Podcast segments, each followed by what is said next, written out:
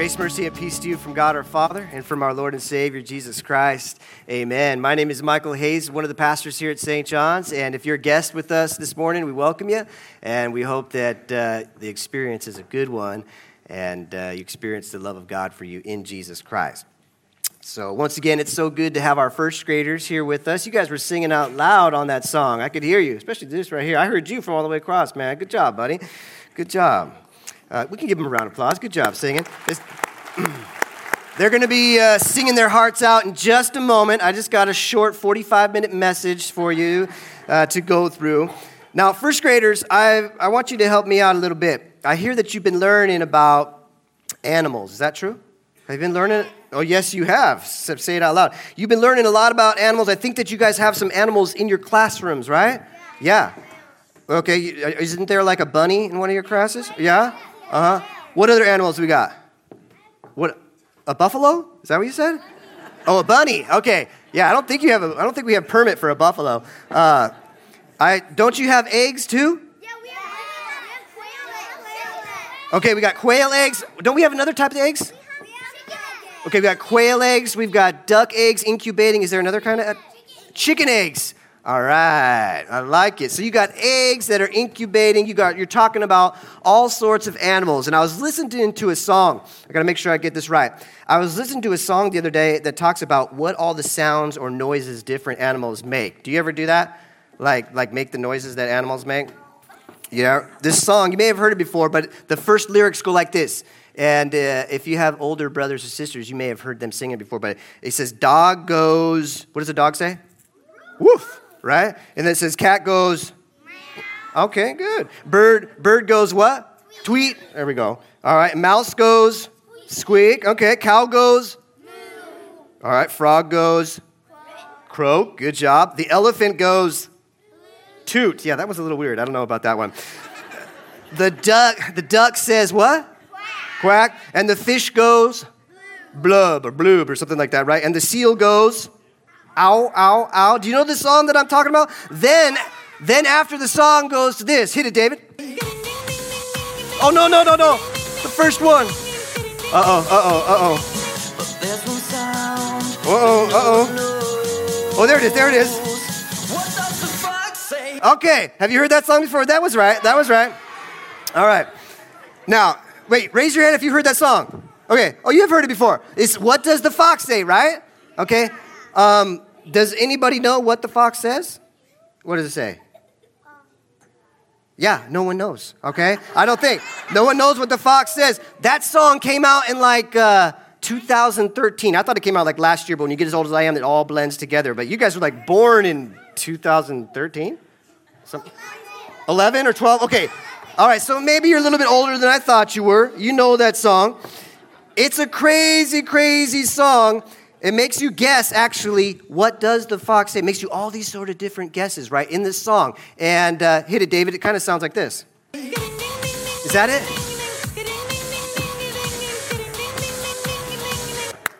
All right, you guys do know that song. You know that song. They're trying to guess. And there's a whole bunch of other crazy lyrics like that, and they're trying to guess what the fox says, right?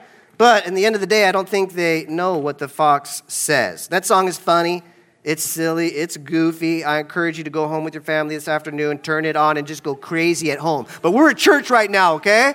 So let's calm down just a little bit. I'm gonna talk to your parents for a second, but I really think that it's cool that you're learning about animals, okay? Because there are two animals, some say three, but I say at least two animals that are going to come up in the Bible verses we're going to read in just a moment. So I need you to listen very carefully, okay? I want you to identify the two animals when they come. All right, I'm going to talk to the big kids now for a little bit, but you want you to hear. I want you to listen and identify the two animals that will come up in just a second.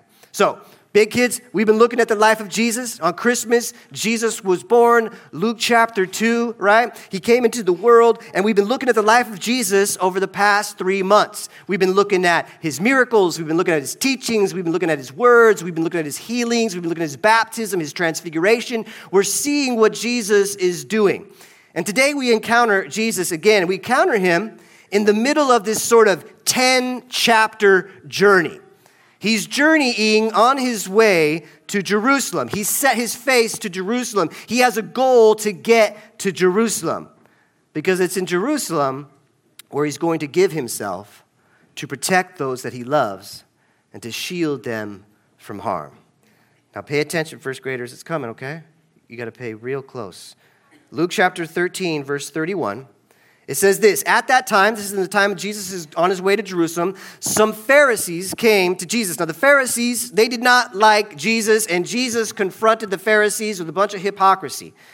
But the Pharisees said, came to Jesus and said to him, Leave this place and go somewhere else. Herod wants to kill you. So the Pharisees, the religious leaders of the time, that had this tension between Jesus. It's kind of hard to see what's going on here. Some people think that they're actually being nice to Jesus. Some people actually think that they're kind of warning him and they're concerned about his safety. Other people think that they weren't trying, uh, they were trying to get him off track. They weren't concerned about his safety, that they wanted him to get off of his goal of traveling to Jerusalem to do what he had come to do. Some people say that they were trying to frighten him, to scare him, to intimidate him. We don't know for sure, but either way, we know that this warning is made. And they let Jesus know that Herod, who was the ruler of the time, the governor, you might say, of that area, he wanted to hurt Jesus. They let him know that he wanted to kill Jesus. And so while the Pharisees told Jesus to go, to leave, most likely to intimidate him a bit, in verse 32, he replies and he says, You guys need to go. You go tell that. Can you guys read? Fox. There we go. There it is. That's animal number. Wait, we just. What does the fox say? Interesting.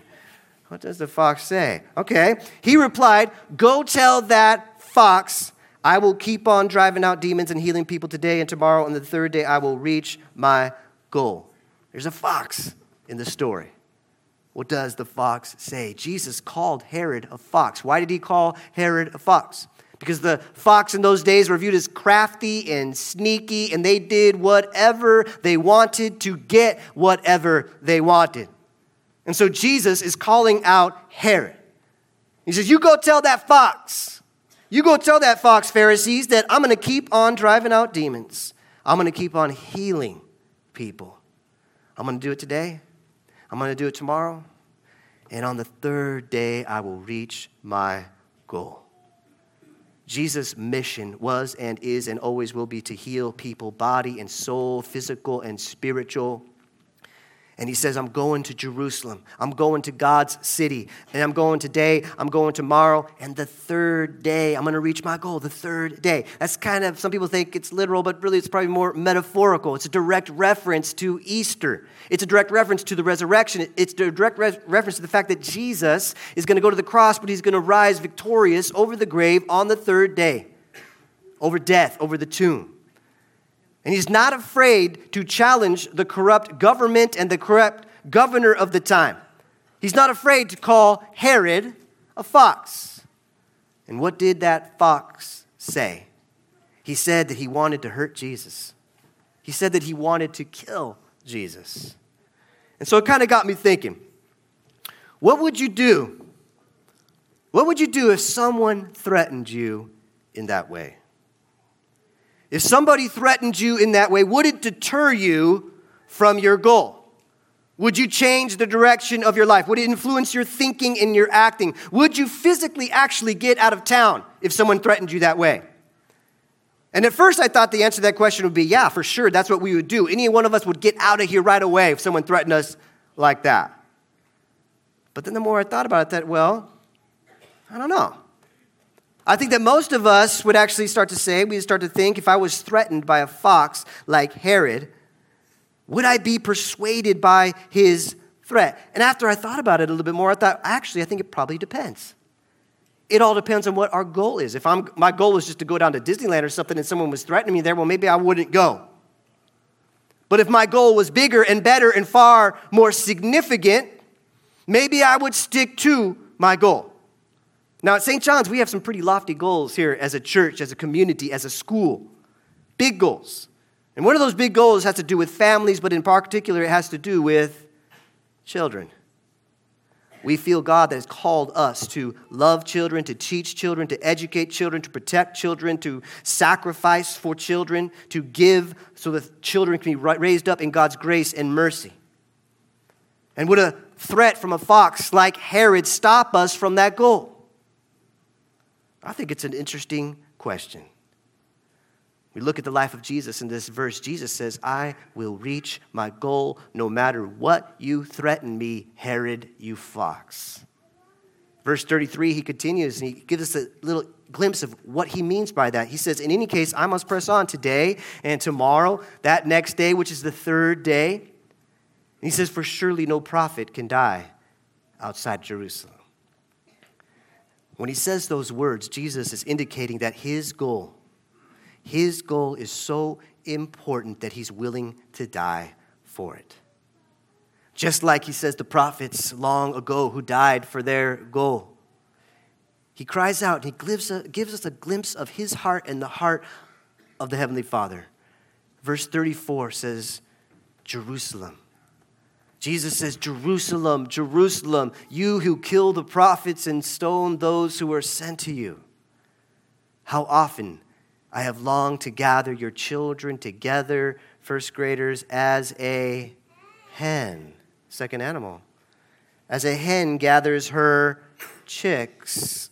You have some baby chicks that are going to be born pretty soon. As a hen gathers her chicks under her wings, and you were not willing. Let me read that again. Jerusalem, Jerusalem, you who killed the prophets and stoned those sent to you, how often I have longed to gather your children together as a hen gathers her chicks under her wings, and you were not willing. A hen. A hen and her chicks, a mom. A mom and her children, a parent. A parent with their kids. And I think we begin to see a unique nuance of God's love for Jerusalem, and not just Jerusalem. Jerusalem is the city of God, the place where God promised to be present, a place where He bring His blessing, a place through which He would bless all people. We see a unique nuance of God's love, not only for Jerusalem, but for His people, for His children, for all of God's creation, for all of humanity, the pinnacle of His creation. And the image is striking if you think about it. If you pause long enough on that, I could talk for a long time on that image but if you really think about it, you think about a hen gathering her children under her wings to keep them warm, to provide for them, to help them feel safe. But not to just help them feel safe, to actually keep them safe, to protect them, to shield them from the elements, from the cold, from the heat, from the weather, from the rain, from the snow, from the predators that would come. The hen puts its wings out. The hen is willing to lose its wings. It's willing to be put in harm's way. It's willing to die, to protect, to sacrifice, to give its life for her chicks.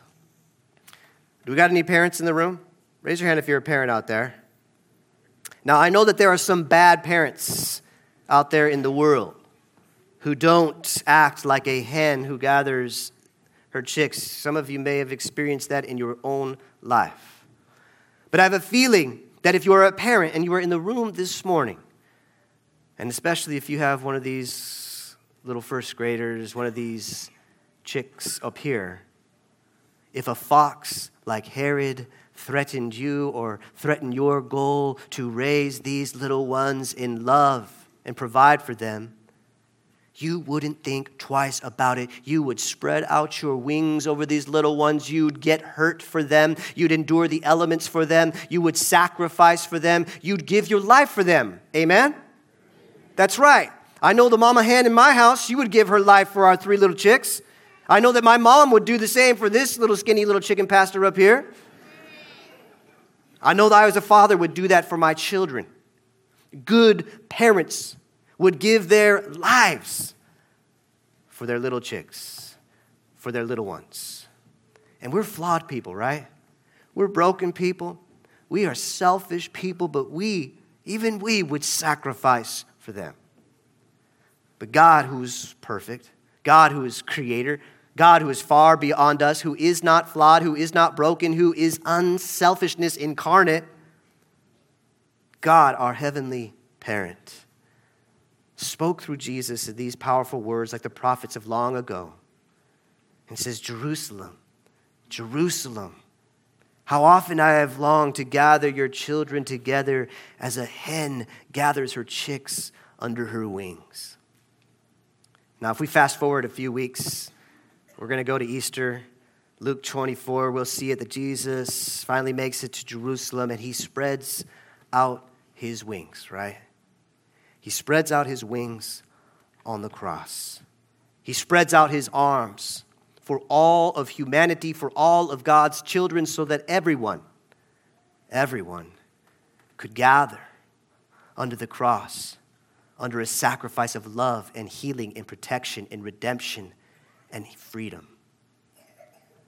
So, first graders, when you go home and listen to that song today, what does the fox say? It doesn't really matter what the fox says, it matters what the hen says.